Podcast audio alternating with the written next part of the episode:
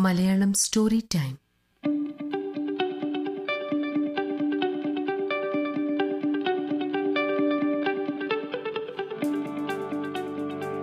നമസ്കാരം.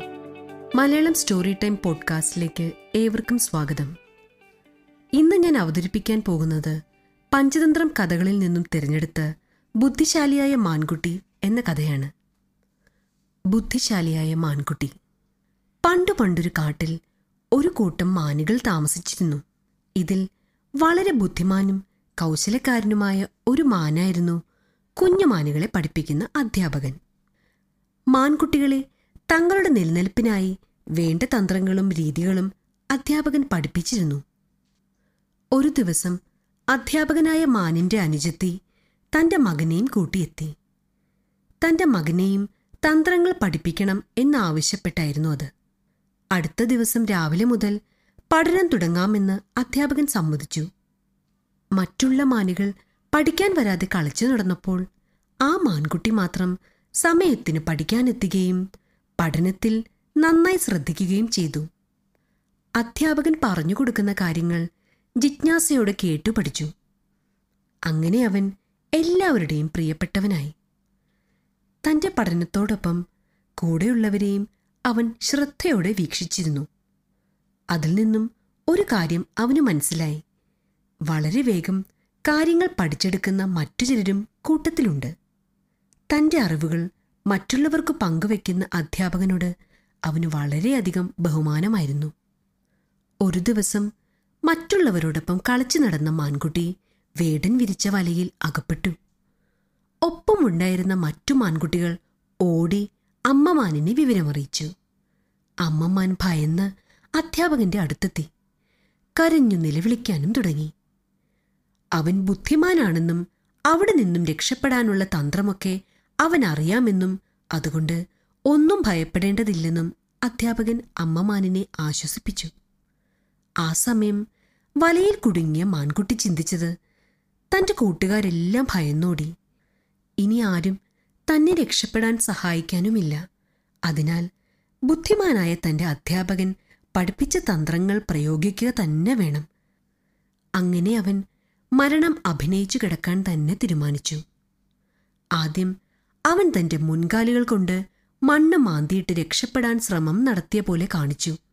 അതിനുശേഷം മരണസമയം സംഭവിക്കാറുള്ളതുപോലെ മലമൂത്ര വിസർജനം നടത്തി. പിന്നെ തന്റെ ഉമിനീര് ശരീരം ആസകലം തേച്ചു പിടിപ്പിച്ചു. കൈകാലുകൾ ശക്തിയായി വലിച്ചുവെച്ച് ശരീരം നിവർത്തിപ്പിടിച്ചു. മുഖം ഒരു വശത്തേക്കാക്കി നാവ് വെളിയിലേക്കിട്ടു. കണ്ണുകൾ മുകളിലേക്കാക്കി ചത്തതുപോലെ കിടന്നു. ശ്വാസം അകത്തേക്കെടുത്ത് വയറ് നിറച്ചു പിടിച്ചു. മൂക്കിലൂടെ മാത്രം ശ്വാസം അകത്തേക്കെടുത്തുകൊണ്ടിരുന്നു. പുറമേ നിന്ന് നോക്കുന്നവർക്ക് മാൻകുട്ടി ചത്തുകിടക്കുകയാണെന്നേ തോന്നുമായിരുന്നുള്ളൂ. കാക്കകൾ ചത്തമാനിന്റെ ശരീരം കൊത്തിവലിക്കാനായി വന്നെത്തി. ഉമിനീര് പുരട്ടിയതു കാരണം ശരീരത്തിനു ചുറ്റും ഈച്ചകളും പറന്നു നടന്നു. അധികം താമസിക്കാതെ തന്നെ വേട്ടക്കാരൻ തന്റെ വലയിൽ മൃഗങ്ങൾ കുടുങ്ങിയോ എന്ന് നോക്കുവാനായി എത്തി. വലയ്ക്കുള്ളിൽ കുടുങ്ങിയ മാനിനെ കണ്ട് സന്തോഷവാനായി. ചുറ്റും ഈച്ചകൾ പറക്കുന്ന കണ്ടപ്പോൾ മാൻ കുടുങ്ങിയിട്ട് ഒരുപാട് സമയമായി കാണും എന്ന് ചിന്തിച്ചു. മാൻകുട്ടിയുടെ വായു നിറഞ്ഞു നിന്ന വയറിലേക്ക് കൈകൊണ്ട് തട്ടി നോക്കി ഇത് ചത്തിട്ട് കുറേ സമയമായി കാണും എന്ന് അയാൾ കരുതി. ഇനിയും വൈകിയാൽ മാംസം കേടാകും. അതിനാൽ ഇവിടെ വെച്ച് തന്നെ തൊലിയുരിച്ച് മാംസം മുറിച്ച് വീട്ടിലേക്ക് കൊണ്ടുപോകാമെന്ന് അയാൾ കണക്കുകൂട്ടി.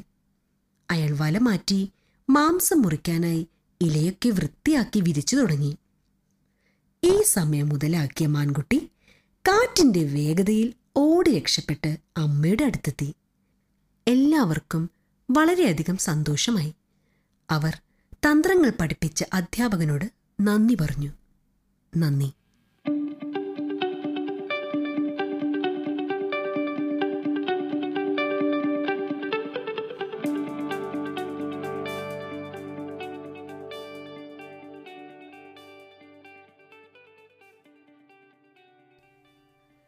കഥ കേൾക്കാൻ ആർക്കാണ് ഇഷ്ടമല്ലാത്തത്? അല്ലേ? പ്രവാസികളായ നമ്മളുടെ കുട്ടികൾക്ക് മലയാള ഭാഷ പഠിക്കാനും മനസ്സിലാക്കാനും സഹായിക്കുന്ന രീതിയിലുള്ള ഒരു നല്ല പോഡ്കാസ്റ്റിന്റെ അഭാവമുണ്ടെന്ന് തോന്നിയത് കൊണ്ടാണ് ഇങ്ങനൊരു ശ്രമം നമ്മൾ ഇവിടെ നടത്തുന്നത്. നിങ്ങളുടെ വിലയേറിയ അഭിപ്രായങ്ങൾ നമ്മുടെ ഫേസ്ബുക്ക് പേജിലൂടെ അറിയിക്കുക മലയാളം സ്റ്റോറി ടൈം ഇനി മുതൽ നിങ്ങൾക്ക് യൂട്യൂബിലും ആസ്വദിക്കാവുന്നതാണ്. അതിനൊപ്പം നമ്മുടെ ചാനൽ സബ്സ്ക്രൈബ് ചെയ്യാനും മറക്കരുത് കേട്ടോ. നന്ദി.